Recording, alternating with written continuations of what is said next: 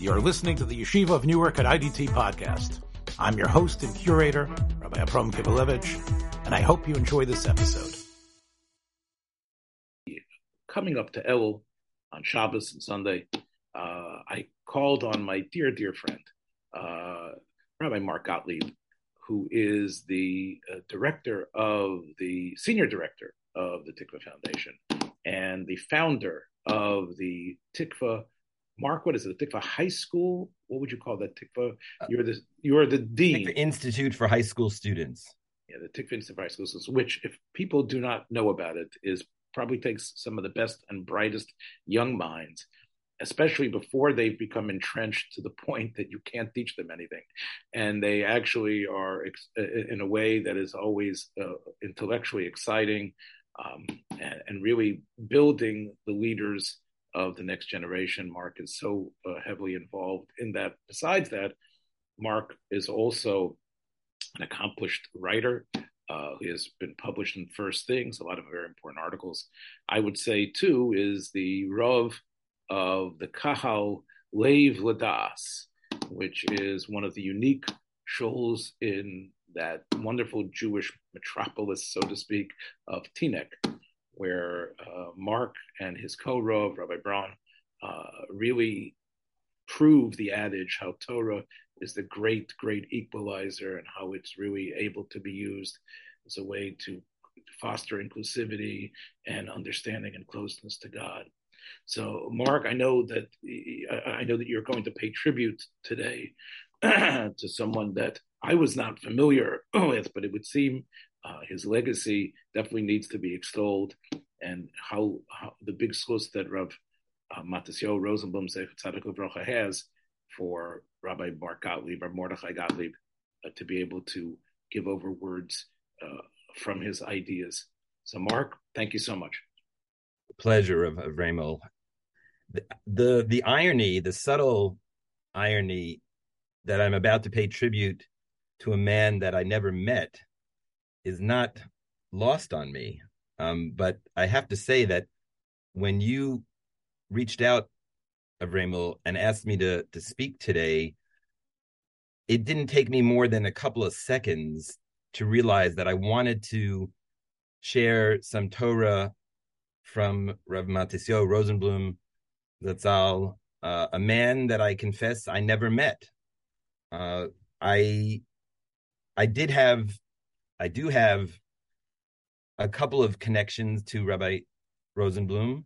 Uh, the first is his through his older brother, uh, Rabbi Yonasan, a very distinguished journalist and thinker and uh, author of magisterial biographies of Gedolim, um, Rav Dessler, most recently, a, a fantastically rich biography of Rav Noach Weinberg and I've been friendly uh, through the years with Rav Yonasan, and he he has he's mentioned his his younger brother, his his youngest brother, um, but as I said, I I never met the man. The second connection, which I only discovered more recently, when I discovered this incredibly rich sefer, Rays of Wisdom, and this was nondescript cover, kind of a I was later to learn that it, it's the cover, um, the view from Machon Yaakov, which was the home of Rabbi Matisyo for the past, the the intellectual and spiritual home for the past 15 years, the last 15 years of his life. And it's a, a beautiful little picture um, with the rays of, of the sun creeping up um, in Har Nof but otherwise, it's a pretty nondescript book, at least the look of it, the cover, the chitzonias of it. But then I opened it up when I saw the name Matisyo Rosenblum. I, I immediately knew who it was, and I had heard that his his Torah would be published uh, under the auspices of Eshel Publications, the wonderful publishing house of Rabbi Aaron Lopiansky, who was a formative influence on Rabbi Matisyo uh, the years that he learned a couple of years in the Mir, he would learn with Rabbi Lopiansky. Uh, then he subsequently cataloged Rabbi Lopiansky's tapes and became a big uh, Talmid of Rabbi Lopiansky. uh, this wonderful, wonderful book, the Torah, just jumped out at me. The the content, the style, the richness. This was this was a real treasure. And so this this encounter with with me and and rays of wisdom just took place, um, you know, within the past couple of months. But I, I knew I wanted to share some of the Torah of Rav Matisyahu Rosen because I thought that here was a mind who was trained in the very finest, you know, amongst the finest universities that the West has to offer, but makes a a, a significant turn, like his older brothers who went before. Three of his older brothers, I think, went to Yale before him. Uh, his friend Rav Yitzchak Feldman of uh, Bracha in Palo Alto was actually the shadchan that originally got Rav Matisyahu into into Machon Shlomo, into Rav Berel Gershenfeld's yeshiva. Uh, it was through the recommendation of of Rav Yitzchak Feldman, who who I know from my visits um, out west. Um, my cousins, my aunt and uncle, live uh, just a short a short while from Emek Bracha in Palo Alto. Uh, another one of these great minds, and in many ways, this book, Rays of Wisdom, reminded me of um, Rav Yirmiyahu Kagan, uh, another Yaley who uh, went on to become a Talmid of Rav Moshe Shapiro, as as was Rav Matisyahu Rosenblum. So you know the Gemara Chazal tell us Hane um, Bavloi Tipshoi Shekamu Kame Sefer Torah V'lo Kamu Kame Gavra Rabba. You know those foolish Babylonians who who will not who will stand for a Sefer Torah, but they don't understand that wisdom is embedded in human lives and the people even more than the texts. And and I felt very strongly that I, in my meager, very you know limited way, not having known Rab Matisyahu and, and you know personally, but being just very intoxicated and, and very much drawn to his Torah in, in this wonderful compilation of essays that I, I felt I wanted to share something with um, with your audience, Rav Avramel, that would capture, I, I think, the uniqueness of Rav Matisyahu's Torah, and and I'll try today to to share a little bit of who he was, of, of the man, because I believe he was a Gavra Rabbah. Um, and we'll also share some of his Torah, uh, and perhaps we'll have an uh, occasion to comment on what maybe makes his Torah unique and, and not simply the the vessel with which his Rebbeim, whether it's Rav Gershenfeld or Rav Lopiansky or Rav Moshe Shapiro, Zatzal, um, what makes his Torah, his distillation, his analysis, his structuring of the Torah, what makes what makes it unique.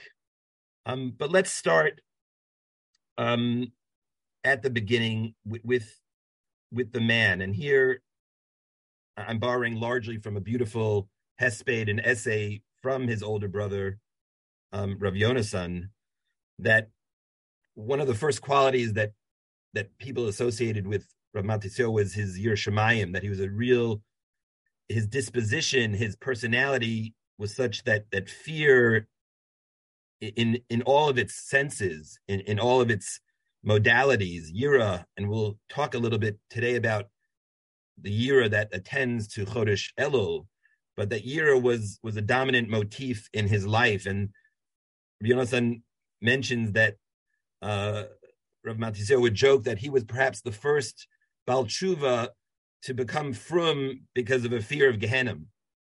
Um, sort of like a Pascalian wager. Perhaps uh, he was inspired by Pascal, the great French Catholic philosopher who, who made an argument for the religious life from the pragmatic consideration of, of a cost benefit uh, analysis that, that being a, a man or woman of faith is, is simply more reasonable from a prudential and practical point of view. I, am not sure if if that if that reference was something that Rav Matisyahu um, held on to.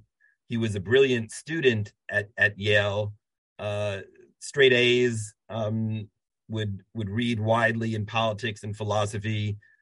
Uh, there's an apocryphal, perhaps apocryphal tale in the in the Rosenblum family. There are five boys in the Rosenblum family. I, I think I remember hearing Rav Yonasan saying that they all became frum um, at different stages in their life. So can imagine a family, a sort of a middle class, um, Jew, fairly secular Jewish family in, in you know the Midwest, uh, all five brilliantly educated, Ivy League schooled educated sons go on to to become frum, but at the age of four, he was no he had said an offhand comment that if you want to go to Amherst College, you should apply early decision. I mean, the fact that such language and that vocabulary was even a, a part of his mindset at the age of four suggests that that we're dealing with a real Ilui here. We're dealing with a real uh, a real genius of, of intellect, and and certainly his academic record bears that out. Um, he eventually makes his way to Eretz Yisrael. Uh, was you know initially reluctant. He wanted to strike out on his own, and by then three of his older brothers had already become frum, and they were married with kids. And he makes his way through a, a, a series of I don't know providential, fateful events to to live with his brother of Yonasan. And like I mentioned earlier, his his former friend from Yale, Yitzhak Feldman, makes the connection, getting him to Machon Shlomo. He spent years in Machon Shlomo under Beryl Gershenfeld's tutelage, uh, then on to Merkaz Torah for two years, and on to Rav Tzvi Kushelevsky, Heichal Torah for 10 years. And then finally, by amassing all the learning and the shimush of Talmidei Chachamim, he, he basically joins Machon Shlomo, Machon Yaakov rather, where he resides for the last 15 of his years, 15 years of his life as Shoel Meshiv, as a, the kind of a mentor.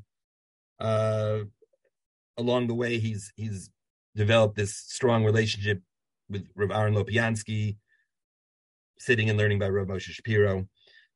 I want to share some some of Rav Matisyahu's Torah and try and suggest, you know, the kind of structure and intellectual architecture or the architectonic of his of his Torah, why it it impresses um, beyond the kind of likut of of individual sources, but how it it comes together in a in a in a sort of systematic way, maybe not as systematic in some senses as as the work of Yirmiyahu Kagan, but still nevertheless quite quite impressive in its scope and its reach.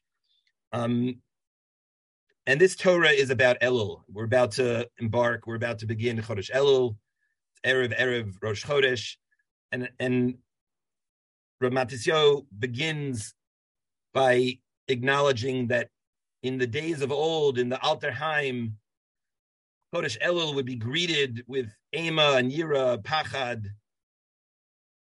Say over from Rabbi Yisrael Salanter that at, on, in, in, in Vilna, when he was a young boy, he remembered that the faces of all the mispalim would turn a, a absolute blanched white when the Shliach Tzibur would would recite the Birkas HaChodesh for Chodesh Elul, that that sense of awe, that overwhelming sense of fear. That's what Chodesh Elul invokes. That's what it, it cultivates in our mindset, in our consciousness. And yet, and yet, we still have to contend with an alternate reality, a different dimension of Chodesh Elul.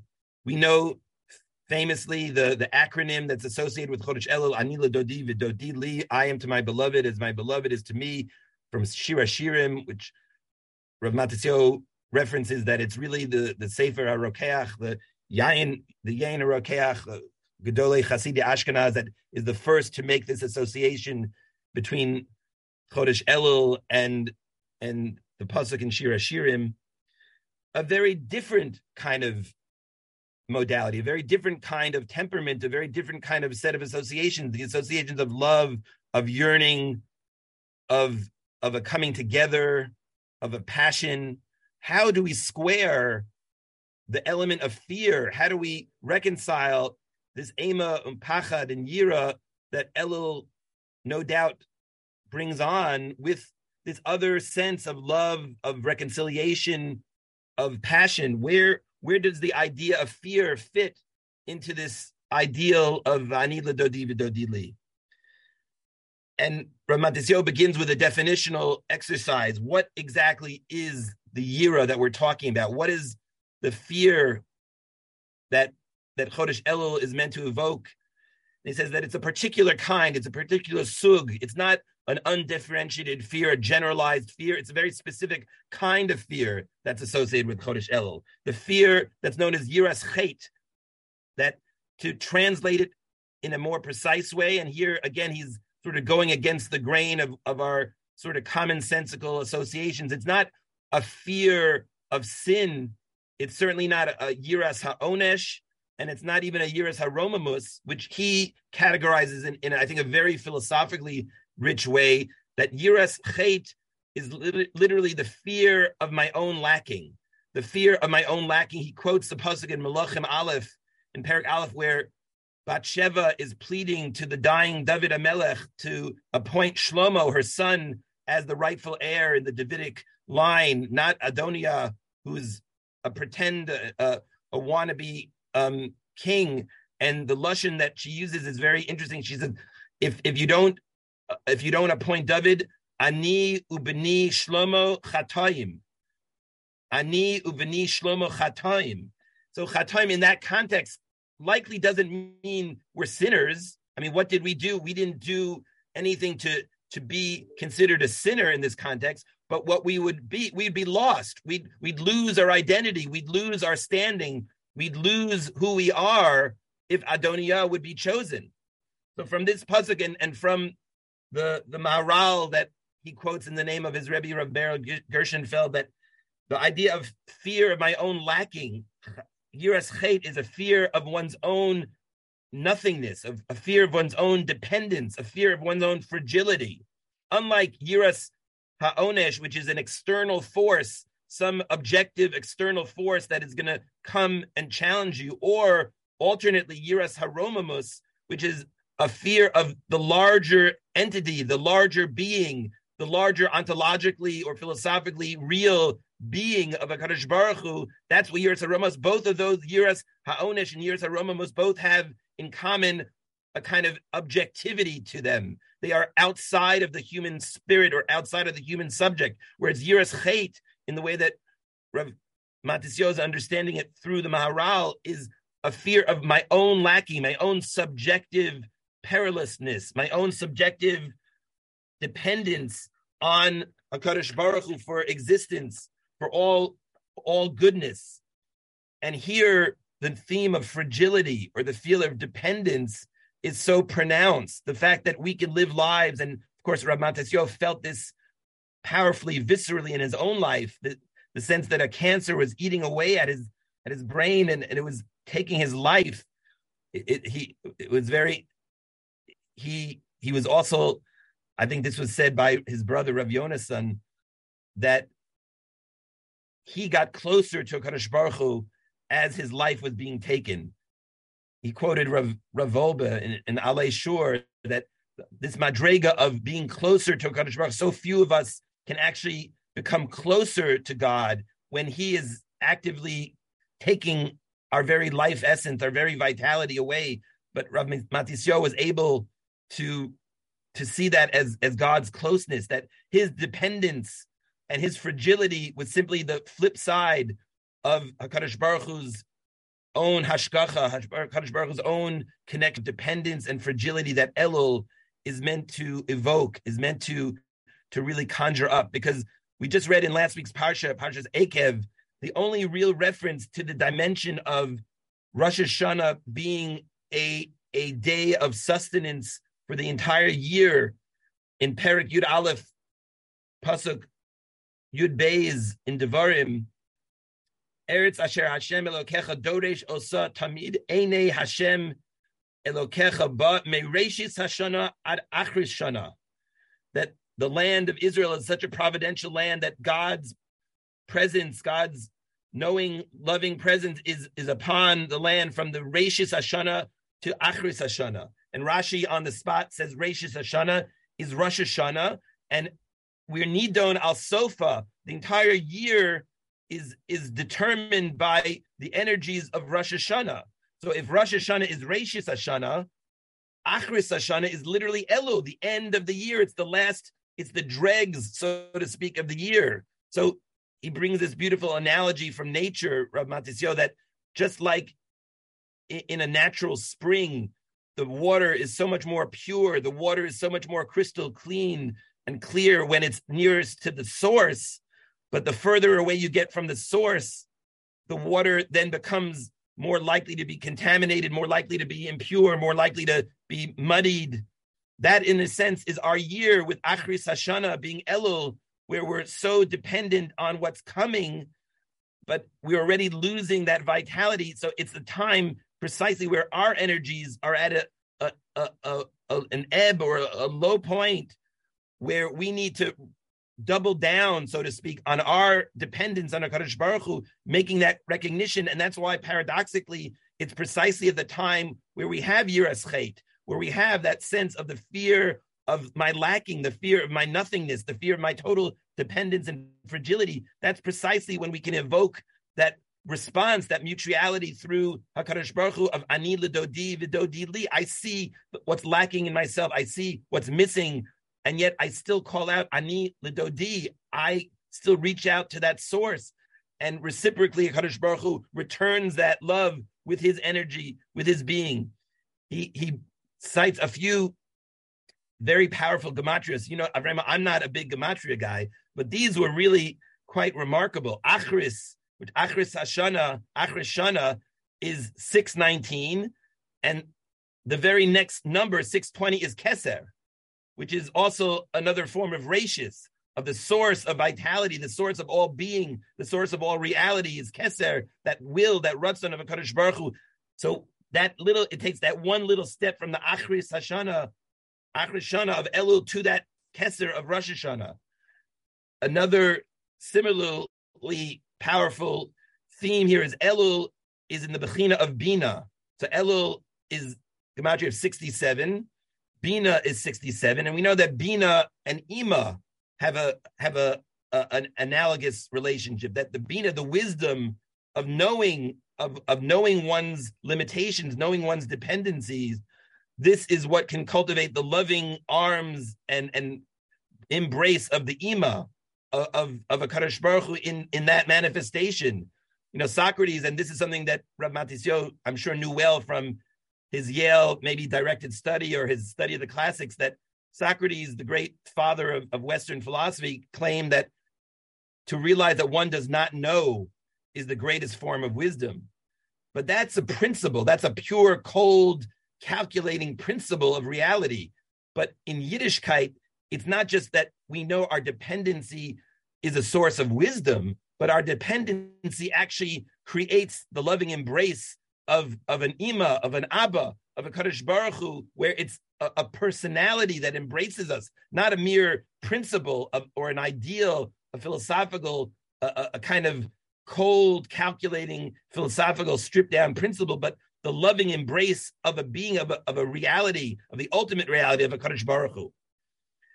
He then turns from this, what he calls, he doesn't call it this, but I'm using the terms that I'm sure he had in mind, the subjectivity of the human's experience of dependence and fragility. He then flips the conversation to the objectivity from a Kadosh Baruch Hu's vantage point, Kaviyachol. What is Elul Kaviyachol from a Kadosh Baruch Hu's vantage point? And here we have to see that Elul is pure Ratzon. Elul is what precedes the Bria. Elul is the time before there's a fixed reality, before there are the laws of nature, the laws of physical nature, the laws of spiritual nature. It's a time of fluidity. It's a time of endless possibilities. Elul is this time of pure rutzon. And that rutzon that precedes the Bria allows us to come even closer. There are no rules. There's no limits on our love. There's no limits on the love that we can receive. That's from a Kadosh Baruch Hu's vantage point. And what he does, and here is, I think, a, a, bit of, of the insight or the uniqueness is he's taking these traditional Torah sources, whether it's the Maharal, whether it's Rav Wolbe, whether it's Rav Moshe Shapiro Zatzal, whether it's the Baruch L'chaim Tovim Varuchim, Beryl Gershenfeld. It's structuring it in a way that the reader sees there's a sequencing, there's an order. He was very misudar as a thinker, Rav Matisyo. And you see that move from the subjective realm of the human being's sense of fragility to the objective realm of a Kadosh Baruch Hu, of his being, of his essence, of Ratzon that precedes the actual Bria. I want to just conclude as a kind of epilogue from Chodesh Elul to Chodesh Tishrei, we move from Elul to Keser, or Achris to Keser. And Keser, the Malchus that I think Rav Matisyo Rosenblum realized was not just a sovereignty of God over the Bria, of her all nature and reality, but it was a sovereignty of a Kadosh Bria over the mind, over the intellect, that that Yiddishkeit, that Torah was capacious enough to include all of reality, history, nature, science, politics. Rav Matasio was interested in it all. He knew he knew it all. He had a, a, grasp of the whole world, not just of nature and science, but of the world of thought, of human creativity, of politics, of literature, of history. And Keser and Rosh Hashanah Malchus teaches us that the same way we see we're subject to Kadosh Baruch Hu, his, his will, his rules, his laws, it's also our intellect needs to be meshubad. It needs to be subj- subjugated to Hakadosh Baruch Hu's keser and malchus. The idea in the realm of intellect, in the realm of ideas, in the realm of thought, everything has to come through the crucible of Torah. Every all forms of knowledge and wisdom, legitimate forms of knowledge and wisdom. I think he remained interested and, and, and curious. It paled in comparison to Torah and to Shas and Poskim and Machshava and Kabbalah but the sense that all of the world was under the the malchus of a Kadosh Baruch Hu wasn't just a statement about about the world order, but it was a statement about the mind and all ideas. That it's a comprehensiveness that embraces all of reality. And I think we have so much to learn from a man who who changed his life to to be a, an Eved Hashem who used his intellect, his God given intellect, which was formidable, to be Marbit's Torah and I, I can't recommend enough this wonderful this wonderful sefer rays of wisdom. I, I only wish I, I did meet Rav Matisel Rosenblum because I would have loved to have to spoken about him with him in Torah, in in philosophy, in politics. Uh, it would have been a, a great tanug. Um, but I'm comforted by the reality that this book, um, the, the final connection, which is a very again hashgacha, the book is a collection, for the most part, of exchanges of letters between Rav Matisyo and a Talmid of his from Machon Shlomo. I mean, um, from Machon Yaakov. This Talmid, his name is Jordan. Jordan is a Talmid of mine too. I met the same Jordan. I'll leave his last name out to, to retain his anonymity, but he's someone that I still am in touch with. Um, someone that I met about 15, 20 years ago. Um, and he was obviously so shaped by Rav Matisyo. And uh, we shared then in some, the, the Kesher is not just, I, I'm, I'm a friend of his older brother, Rav Yonasan, but we share a Talmid in some way. Rav Matisyo was much more of his Rebbe than I was his Rebbe. But uh, the lives that were impacted, there are many, many Jordans that are out there. And each of us can be a Jordan to to the Torah that Rav Matisyo had. Um, you know, you mentioned the the nobility of many people, and it seems like this was the case with Rav Matisyo, who used their illness as a means to shape a, a mentality and an understanding where they weren't bitter, but they actually recognized that God was close to them. Obviously, Chazal tell us this when they talk about Shekhinah uh, is Lamala Mirosh Chayla. But I think the Rabbi Yosef Mitchani in the, the Mabit already uh, in, his, in, in, in, analyzing the pasuk, which the Rambam uses as the source for tefillah, pasuk in Parshas Mishpatim, the avadatem es Hashem elikeichem ubeirech es lachmocha ves meimecha, and that's the avoda that all of us do every single day to be oved, and then which is speaking bilashon nistar, but then it says, Vasiroisi machla mikirbecha, which is Loshan Nochach, right? So, in other words, we're Ovid Hashem when we're healthy. We want that lechem and mayim. We want to be able to have the sustenance that we need, that we should be going on that straight path, uh, path of health and avodas Hashem. But then hasirosi machla mikirbacha. I will, in other words, it's not God with the chola, God himself comes to take the machla out. Because, and I think that's mamish muchrach in the pasuk itself, as you can see, and and it's obviously a, a great struggle for those, uh, whether it's a national tragedy or an individual tragedy in their lives, uh, to be able to sense God's closeness while, as you say, they're dying from a terrible, aggressive uh, situation. Um, I, one other thing I think maybe our listeners would be interested in, as I know, Mark, as your uh, your comments here, your husband and Harocha here have indicated that you prize not only intellectual um, perceptions and uh, explications, but also you prize the power of expression. Uh, do you find that this book is the type of book that uh, is written, has a lyrical and Im- impressive way of writing? Uh, we know that a lot of writing sometimes is sometimes overdone. Yeah, it's not overdone. if anything, it's understated. There's not there there isn't lyricism per se, but there's precision and there's clarity, which has its own music and its own poetry. It, it's not overwrought at all. Um, that doesn't strike me at all, you know, as as a congenial quality to what what Rav Matisyahu was all about. Again, I didn't I didn't know him, so I I I I can only imagine, given you know how I'm reading him and and what I've discussed with friends and relatives of you know and talmidim of his.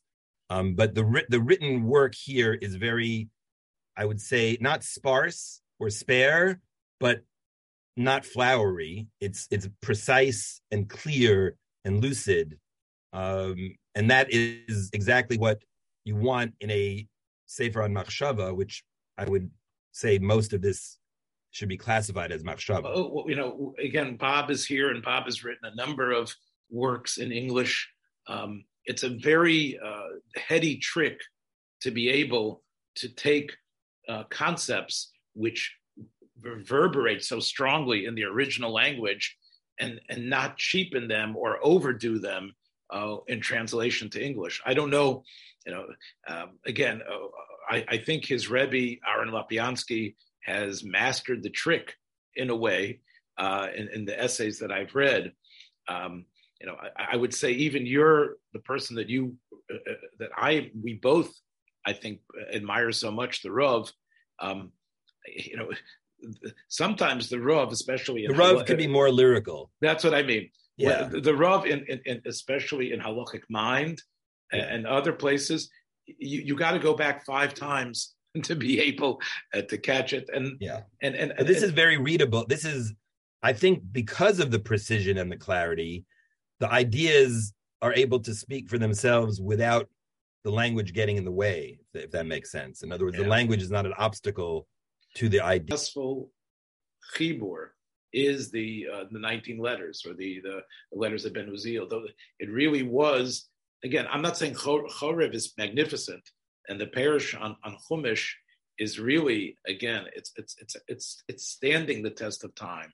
As an epistolatory contribution to the world of Torah, I think this this rates very high. So I'm saying it's similar yes. to in the 19 letters. Part of what what gives it its dynamism is the fact that you know it's it's a mentor speaking to someone else. Yes. Uh, and, and and and we know even from you mentioned Plato before, even in Plato's dialogues, part of what or even the Kuzari in, in another way, um, part of what allows the reader to latch on is the framing device of a letter.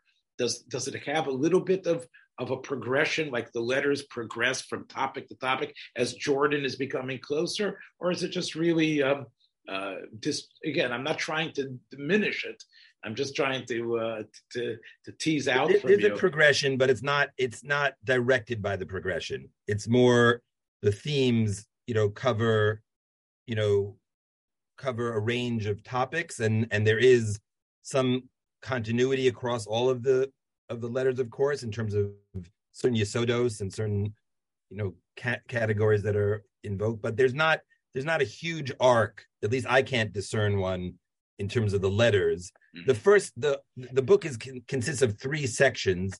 The first section are the letters, and then the second and third section are essays um, of different sizes. In many ways, for for people, a dissonance between the end of the summer and Elul, um, and it's not just. It's obviously become more pronounced in our leisure uh, society where everybody is coming back from vacation, et cetera, and, and, and where their brain has been. When you talk about Achris Hashana, uh, being so far from that original life-giving brook from the beginning. I, I, think that's especially for our modern American or, or, or whatever culture it is in Europe, especially Mark, where holiday is is is almost a, a, like like a disconnect from so much of what what made you know service uh, constant service of god possible you can imagine well, what it was even you know like Elul was sort of a shock because here here they were you know i was just at the water park right? I was just someplace else. I was just wherever it was in marienbad wherever i was. And now my avoda you know i have to now put on the crown of avoda. And i think that, that that's that's that's interesting. Yeah, um, I think we could play. I think that's the Bria is meant to reflect that dualism or that dialectic, because I think human nature itself is attuned to that, and we we might even thrive with that sense of you go this realization that you're at a, a low point can create that impetus to to really pick oneself up.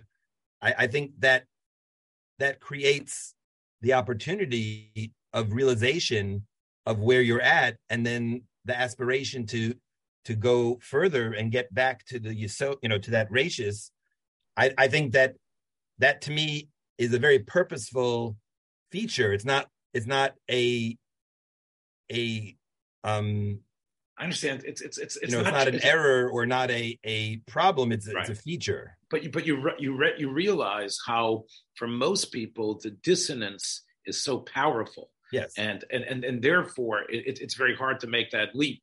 Um, I just say one last thing. The Chassidim, you know, again, you mentioned uh, in, in, Hasidic sources, there is so much about, you know, Tu B'Av and other things about our Boyim Yom before the Bria. I'm sure people have been talking about that.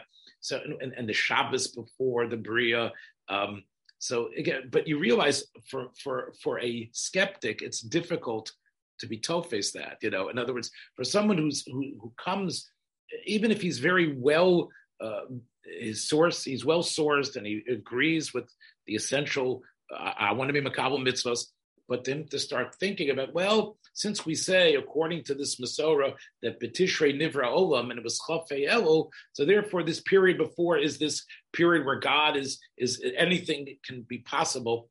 You really need, and, and as you indicated, I think you really need to buy in to the midrashic, Hasidic, mystical, Kabbalistic sense of things. I think a pure rationalist would have a hard time, you know, saying, okay, I, I accept that somehow, like David Hoffman says when he talks about the how logical it is to say this is the beginning of of, of the year because of, of the way uh, uh because of the the climate, because of it, because of what's happening in terms of planting, in terms of what has occurred. Like it's logical that this should be the beginning, but to actually start thinking and saying, well, before the beginning, we have the super beginning. Like before that beginning, I think to buy into it, you have to really have a Hasidic heart. In other words, I think to, you have to have a supernaturalist orientation.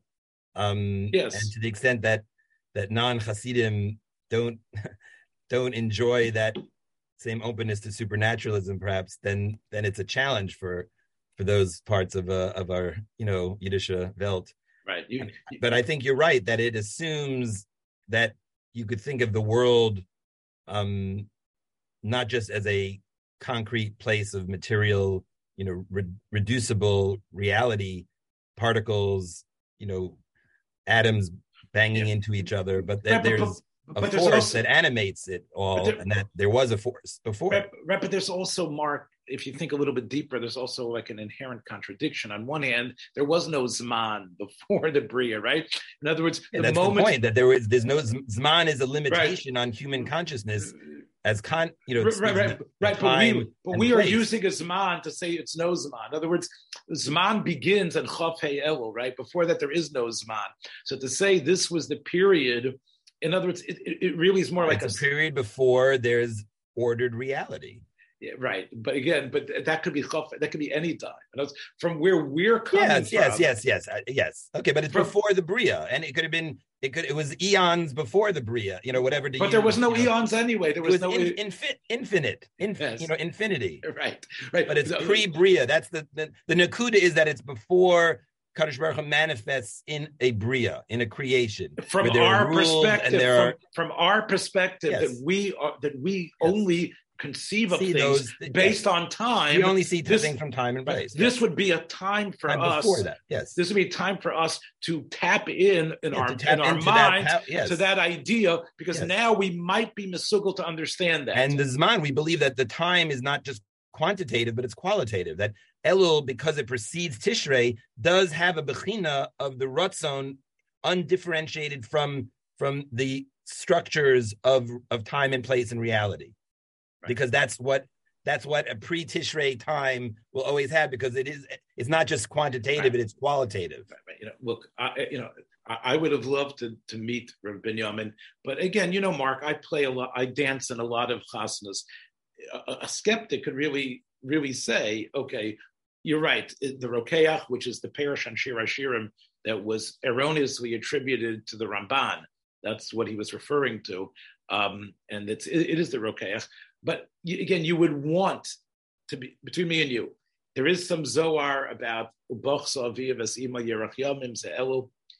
you would have wanted Elul to really rear its head in many more midrashim than it does, right? In other words, considering the giant footstep that it has, a, a Godzilla-like like, it's our Masora, like, but that's right. what Masora is. Right, but but you would like to find some. Oh, here's this medrash. Here's this medrash. Yeah. It's almost it's almost not there, which is really incredible. I'm not saying it's not in the Rishon. That's what his, his footnote, Rav, Rav Matisel's footnote on the pasuk on Akiv, Rashis Hashana ad Achrishana, that it's the it's the it's it's I the hear, only reference in Chumash in in Chumash, Rosh Hashanah is Yom. We get right, maybe right, Yom Adid is Yom Trua. Right, it's right. Shofar. But this idea that it is this right. time. You, I'm saying you would have liked to see like yes, like okay. you would have liked to see a medrash that says Rav Shmuel Bar Nachmani said Elul okay. Huzman for you, again. You have, it doesn't you, bother me.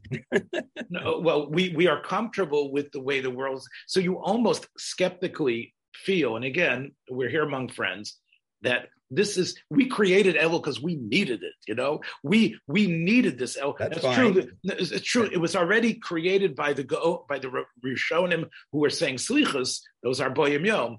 But it was. But again, we we we extracted it. We elevated okay. it. We elevated it.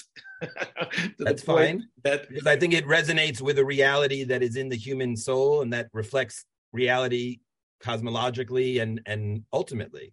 So, in other words, I think it's it's the human soul reflecting on our reality. It's we're a microcosm of of of being and reality. So it resonates with us, and we we amplify it because it, it's important to us. It, it strikes a, a note of, of urgency and need.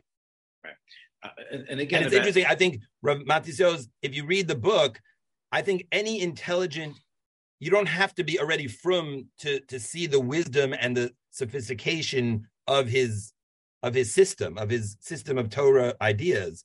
But obviously, the more you are immersed in Torah, the more these these ideas do resonate and they do fill a, a place in your consciousness as as MS.